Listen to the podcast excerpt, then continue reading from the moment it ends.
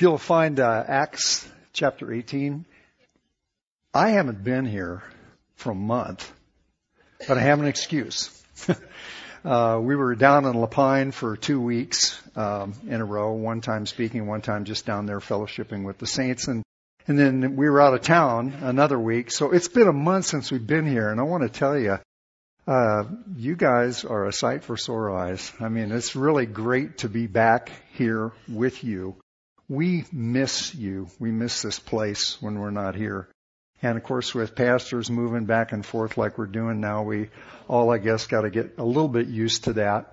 Um, but I'm, I mean this in the bottom of my heart. It's welcome. It's so welcoming uh, and so wonderful to come back and, and, and be here with you again. We missed you a lot.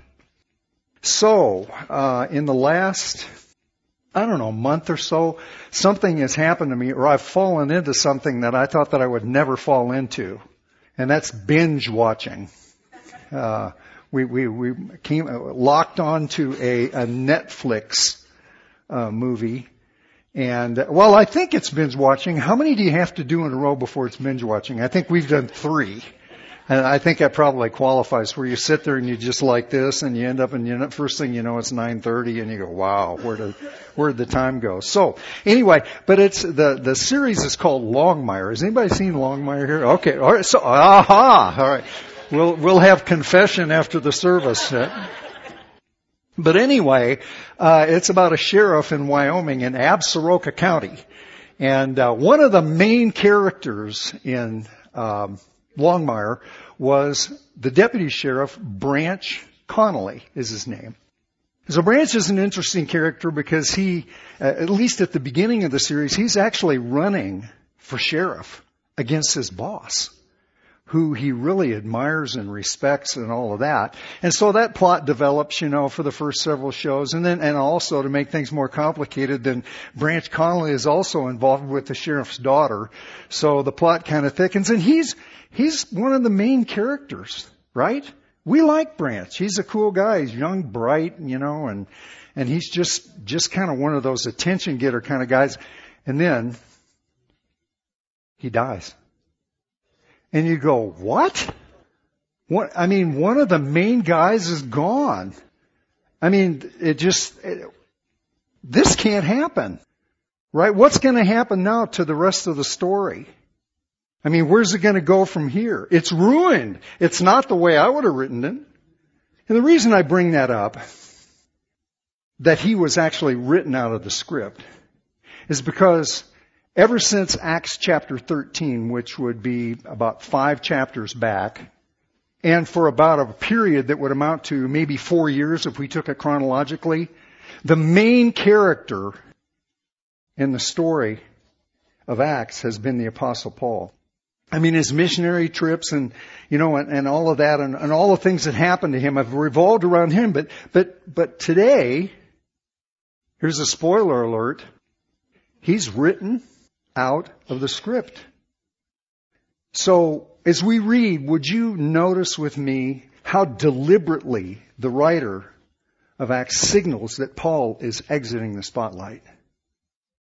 With the main character out of the story, what's going to happen to the church? What's going to happen to the progress of the gospel? What's going to happen to his friends? What's going to happen to the fellowship of believers? Let's pick up and read in Acts chapter 18 verse 18. Acts 18 and 18. Paul, having remained many days longer, took leave of the brethren and put out to sea for Syria. And with him were Priscilla and Aquila. In Cenchrea he had his hair cut, for he was keeping a vow. They came to Ephesus, and he left them there. Now he himself entered the synagogue and reasoned with the Jews.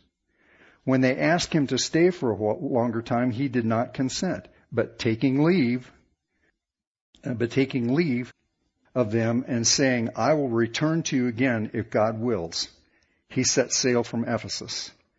When he had landed at Caesarea, he went up and greeted the church and went down to Antioch. And having spent some time there, he left and passed successively through the Galatian region and Phrygia, strengthening all the disciples. Now a Jew named Apollos, an Alexandrian by birth, an eloquent man, came to Ephesus, and he was mighty in the scriptures. This man had been instructed in the way of the Lord, and being fervent in spirit, he was speaking and teaching accurately the things concerning Jesus, being acquainted only with the baptism of John. And he began to speak out boldly in the synagogue. When Priscilla and Aquila heard him, they took him aside and explained to him the way of God more accurately. And when he wanted to go across to Achaia, the brethren encouraged him and wrote to the disciples to welcome him. And when he had arrived, he greatly helped those who had believed through grace. For he powerfully refuted the Jews in public, demonstrating by the scriptures Jesus was the Christ. Paul, if you count them, leaves five times in that passage. It says, there he left, he's there he left, he's there he left. It's like Luke is laboring to let us know that Paul is out of the picture. Who was the main character up until now? But you see, after Paul's message to the philosophers in Athens, he, he came a little bit further down to the Greek peninsula, to Corinth, which is, which unlike most of the cities that he had visited, well, really unlike any of them, it was a city of a half a million people. I mean, it was one of the most important cities outside of Rome, commercially speaking, in the world. And there he stayed with Aquila and Priscilla, who were refugees from Rome because um, one of the emperors, a guy by the name of Claudius, had expelled all of the Jews from Rome a few years earlier. All of them had to go out. And it was here in, in, in Corinth that he had a vision. And in that vision, the Lord encouraged Paul to keep speaking and guaranteed to Paul that no one was going to attack him or harm him. Well, as usual, Paul went to the synagogue and reasoned with the Jews. And though many believed and were baptized, it says, the Jews formed a mob and brought Paul before the territorial leader, a guy by the name of Gallio. But Gallio would not bend to the desires of the Jews who and they wanted they wanted the Roman authorities to, to persecute and to prosecute Paul or at least allow them to, but Gallio wouldn't listen to it. He just said, That's your own business. I'm not interested. But Paul, in today's story, is, is actually written out.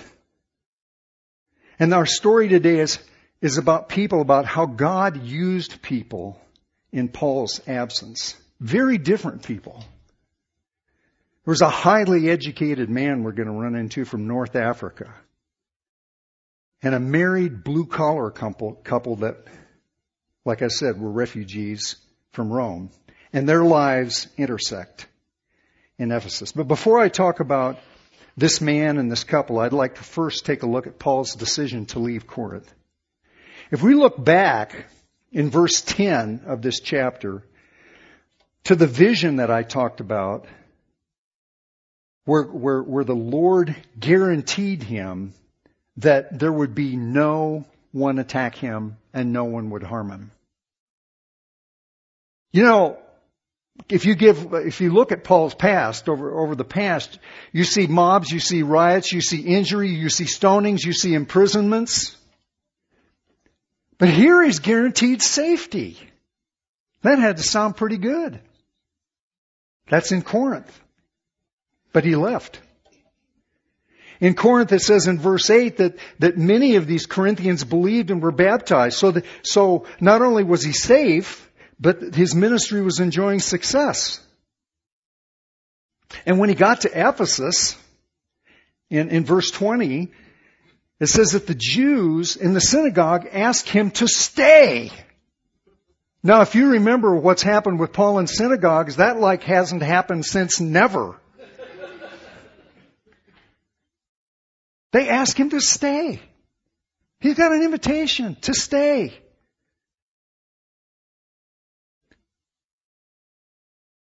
Why would he leave? Why would he leave his friends? Why would he leave a successful ministry? Why would he leave uh, uh, guaranteed safety?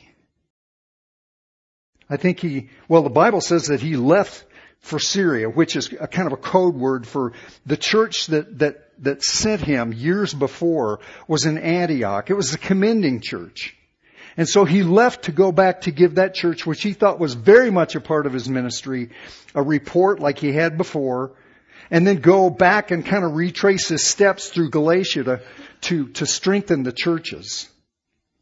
But I think we need to recognize that comfort and safety and friends and even success were not the parameters by which Paul made his life decisions. I think since he had been in Corinth for approximately a year and a half, I think Paul was just restless. You see, God had set him apart as a mission pioneer, and he was eager to get on with it and press on. Now he knew that likely that there was going to be more trouble ahead, more imprisonments, more resistance, more threats, more danger when he left on what was going to be a 1200 mile journey, but he left. He left. Because Paul was called to conquest, not to comfort. Called to conquest, not to, not to comfort. Too often we make decisions based solely on comfort and safety. We find a, a kind of a happy place in our lives where, where it's, it's safe and it's comfortable and we're not getting pushed and we're not getting challenged and we're not getting stretched and the temptation is just to roll down the anchor and stay there. And it's not that comfort is bad. But when it becomes the only place that we look for God's will, it can be. Paul and Susan Brown are a great inspiration, I think, to a lot of us. They had a successful pastorate by any measure in Oklahoma. I mean, years and years and years of service at the same church. I mean, you know, troopers, soldiers. And they get to retirement age. They had successful ministry. They raised a family. And okay, it's time to kick back and retire, right? But instead, they moved to Thailand. People my age moving to Thailand, taking on orphans into their home, traveling over distances with roads that, according to Sai, you would not believe these roads and the, and the dangers and the diseases and the inconveniences and all the lack of comfort.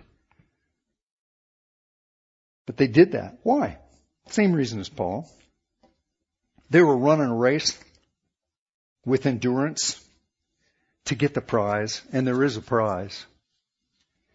Now, not everyone is called to what Paul or even the Browns have done. But don't make comfort your default setting for life decisions. Paul was willing to suffer loss for what he called in Philippians the surpassing value of knowing Christ. There is something much better than comfort and safety. And that's sharing in the fellowship, even the glory of suffering for Christ. I think after a year and a half of relative peace, Paul was just longing to leave the safety and comfort to press on in his calling. And that's a good example for us because he knew that there was something better than comfort. I mean, he had something in his ministry then that he'd never had before. But he left. And that brings us a little closer to home, really. Because in the last few months here between Three Rivers and La Pine, for many, uh, our, our, our church environment here hasn't been as comfortable as we would like it to be. It's not been like it was before. It's not familiar. We like to have, we've heard from time to time, it was really nice when we have all of the pastors here together. And it is, and we like that. It's familiar. It's comfortable. It's not like it was though, is it? Because we have pressed in as a church into uh, an area that God's called us where, you know, there's new relationships, there's new risks, there's new opportunities, and God's going to have to do a lot of heavy lifting for this thing to work out. But it's really, in a lot of ways, not comfortable. But you know, like Paul, we're not called to comfort, but to conquest. The gates of hell speak of conquest, not comfort. And then he says in verse 21, he says, I will return to the Ephesians who he's also leaving, right? I will return if God wills. With Paul, there was no assumption that God's will, there was no assumption that God's will was the easy thing, the obvious thing, or the attainable thing. All the stuff that was laying right in front of him. You see, God had a different plan that no one could see. All they could see was Paul going out the door. It was an unknown man from Alexandria who would strengthen the Corinthian church and later the Ephesian church. And Paul himself would travel in distant lands. The reminder here is that even though this guy, at the time all these decisions were made, were unknown, God had already raised up a man. Because God has people and resources that we don't even know about. And in another vein, in, in this comfortable place in this ministry, Paul could have thought, you know, I can't leave because this ministry depends on me. The opportunity here is going to wilt and go away. So I have to stay because I'm Nobody likes to use this word, but I'm indispensable. and it's Mark Twain, I think, that reminded us that graveyards are full of indispensable people. but could it be that God had someone else, someone even better suited to the particular tra- task of refuting the Jews and strengthening the brothers in Corinth than Paul? Because I think it's interesting if you look in the, in the text, when Paul was, was dealing with the Jews in Corinth, he threw up his hands, he shook the dust out of his garments, which was a, just a sign of disgust and like, I'm done with this. And he threw up his hands. And if you look at the very last verse in our passage, last verse in this chapter, it says that, that Apollos powerfully refuted the Jews. So he was able to do something by God's grace that even the apostle Paul was struggling with. So Apollos, let's turn to this guy. It says that he was from Alexandria. Now outside of Rome, Alexandria was probably the second most important city in the world. It's on coastal North Africa. It used to be the capital, actually, of Egypt It was named after Alexander the Great. But the, but the remarkable thing about Alexandria is that it was known for its education and in particular its library. Because at the time, way back then, it was a library of 400,000 volumes. And the home also of many philosophers, Philo being one of them best education available. It was out of Alexandria that the that uh, a, a group of 70 scholars, Jewish scholars, translated the New Testament into uh, translated the Old Testament into Greek, called the Septuagint. That came out of Alexandria, and the Bibles that you have in your lap this morning. If it's a modern translation, many of the manuscripts, the partials, the, what they call uncials, the minuscules, and things like that, uh, the, the, the information, a lot of it has found its way to your lap this morning out of Alexandria. Important place.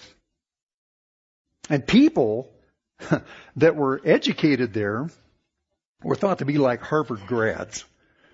So when you see Apollos, think of him as the, the guy from Harvard. He's got, got it all, education wise. This guy had an impressive resume, but a serious shortcoming. It says that he was, in his resume, that he was eloquent, that he was mighty in the scripture, that he was instructed in the way of the Lord. He was fervent in the spirit. He was an accurate teacher. And we don't even know how the Word of God got to Alexandria. Maybe how it got to Africa for that matter. Maybe it was the Ethiopian eunuch that Philip led to the Lord earlier in Acts. We don't know.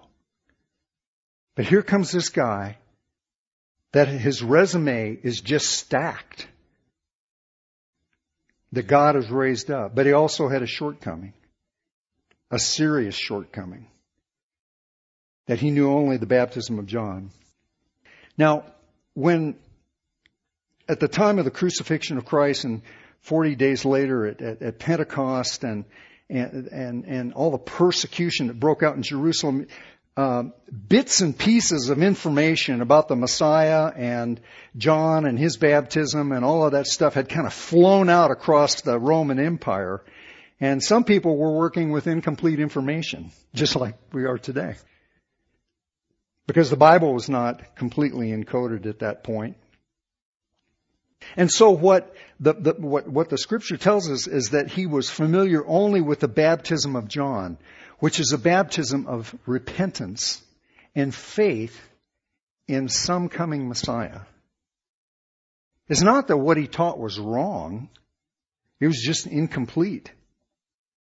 It acknowledged in the repentance part man's failure to keep God's law, but it only gave kind of a fuzzy hope in a coming Messiah. And so, armed with this, Apollos is in the synagogue boldly preaching a message that was incomplete. As a matter of fact, it was incomplete, omitting the main point, which is faith in Jesus Christ.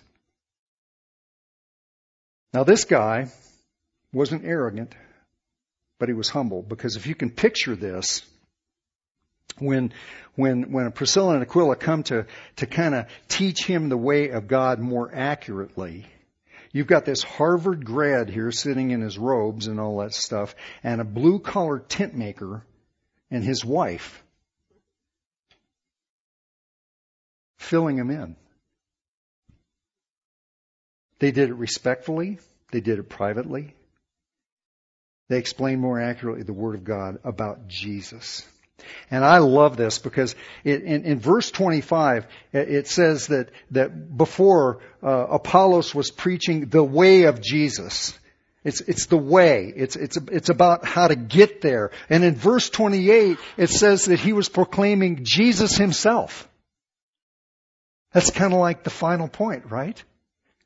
Because that's the, that's the point of preaching. The main point of, of preaching is the person and the cross of Christ. And the goal of the gospel is to bring sinful men into union, eternal union, with God Himself. And that's the part that, that, Alexander, that um, Apollos didn't know about. That union with Christ is accomplished through faith. And Apollo was short on that essential point. But Priscilla and Aquila were able to come and fill in the blanks. Who'd have thought that one up? He wasn't, he wasn't self-willed either, Apollos wasn't. He was submissive. Because once he got the message, he got the whole picture. He didn't just say, I'm launching for Corinth. I've got this. I can do this. I'm on my way. But he waited and he received the blessing and recommendation of the Ephesian brothers to send him. He waited. He submitted.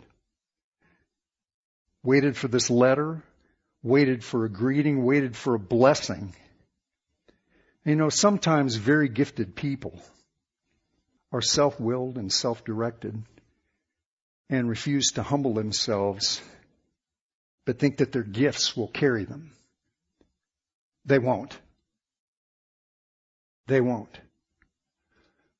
God opposes the proud, even the gifted Christian proud, but gives grace to the humble. And it's interesting, it says that when he went over there, that God did a great work in him by grace. By grace. Priscilla and Aquila, flexibility in serving refugees from Rome. Emperor Claudius had expelled all the Jews, and that was an ugly scene from Rome because Rome was, uh, this, this by the way is in between, uh, uh, Claudius finds his way in between Caligula, who was a mess as a Roman emperor, and Nero, who was a worse mess.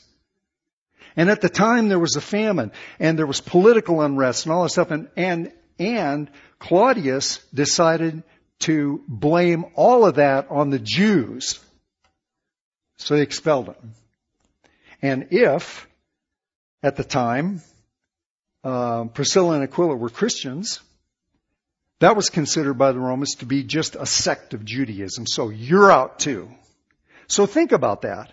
So think about an edict to come in to blow you out of town. To your your home is gone. Uh, you are away from. Well, you don't even have a home. You can't write home because there's no home there anymore. None of your people are there. Everything's gone. It's devastating. And they found their way down the peninsula, or I should say down the uh, Grecian peninsula, to um, Corinth, where they hooked up with Paul. What they'd experienced was a, a setback. Now, you know, Priscilla and Aquila, they were fellow laborers with Paul as tent makers, but they likely supported Paul when, when he went full time. And here they come in, at the beginning of our story, they come down to Ephesus ready to set up shop with Paul, only to be summarily left alone by him because Paul's written out of the story. But they weren't incapacitated by their former setback of being expelled from their home or coming to Ephesus only to see Paul leave. They overcame. They were not incapacitated by their setbacks. You know, some, well, all of us experience setbacks. And some folks never recover from them. They live in the devastation. Some of you have not recovered from life's upheavals and fail to see the sovereign hand of God or take advantage of the opportunities that the setbacks present. But that's not what Priscilla and Aquila did. They saw that even in the trouble that this caused, God's sovereign hand, and they were willing to plug in in any kind of ministry any way that they could. You know, there's two Roman emperors, there, well, there's two important political officials in this story.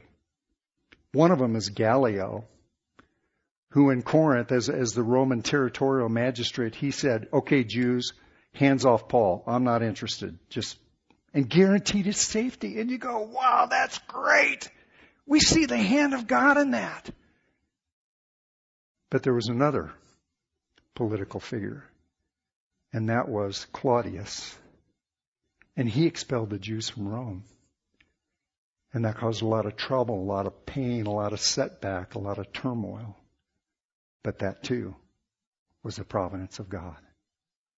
Because it was that that propelled Priscilla and Aquila into their encounter with Paul. God had a very small but crucial role for them in helping Apollos. Without these tent makers, this working class couple from Rome, Apollos' message would have fallen short. There was no Paul there. They were working without a net. And yet they stepped into it. They were ready because they accepted the providence of God in their life's difficulties and were willing to plug in. No small role was too small role for, too small for them. You see, they were flexible. They had been teachers for Apollos, but they had been learners from Paul. They had been tent makers and supporters and even served as Paul's hosts, willing to step into whatever role. You know, the small roles are sometimes crucial. Has anybody here ever heard of Edward Kimball? I thought not. I hadn't either. But Edward Kimball played a very small but very significant role. He was a man who approached Dwight L. Moody, when he was 18 years old, when he was when Moody was working in the back room of his uncle's boot store in Boston. And by Kimball's own words, he said he gave, quote, a very weak appeal to Christ. But Moody was converted. And through Moody, hundreds, thousands, perhaps millions of others. Small roles. Now, Apollos and Priscilla, or excuse me, Priscilla and Aquila were neither jealous nor were they intimidated by Apollos. They weren't educated like Apollos. They were not qualified to refute Jews in the synagogue. But don't let the opportunities that you don't have blind you to the ones that God is providing. I don't know how many times, I'm sure you hear it too, but in the pastorate you hear this a lot from people. You say, you know, if I could just, or if I had this thing, or if I didn't have that thing in my life, then things would really be different. This whole story demonstrates the providence of God. About the Paul, time Paul leaves Ephesus, unbeknownst to anyone, this exceptionally gifted, well educated man shows up. We don't even know why he came to Ephesus. For us, he appears out of nowhere, but he didn't come out of nowhere. God had prepared him for just this time. He was the perfect guy for the job. After being driven from their home, who would have thought that two working class immigrants from Rome would play such a crucial role in the spread of the gospel in Asia and Europe? That's the way God writes his script for our lives in unsearchable wisdom and anticipated blessing. When God unexpectedly writes the main characters, the main things out of your life, don't despair.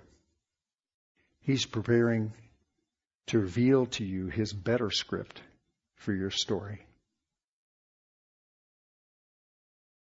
You know, with the success and the safety and the invitation to stay longer at the synagogue in Ephesus, none of us, I don't think, would have written Paul out of the story.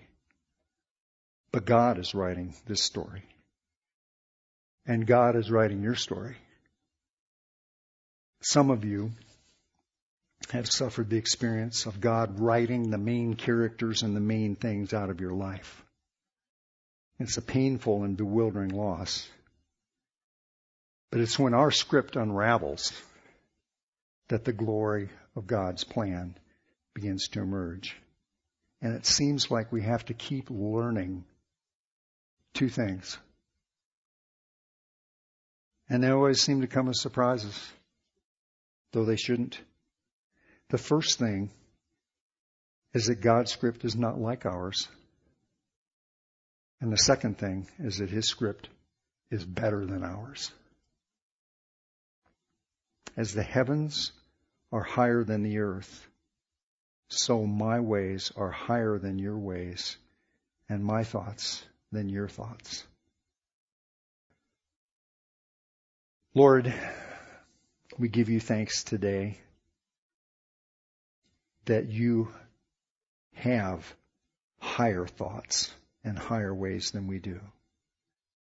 And Lord, we pray that, that as these things that you script out of our lives, Lord, that we depend on so much, as they go away, Lord, that, that you'd help us to look to you to realize, Lord, it's, it's not that the script is gone. It's not that there's no story.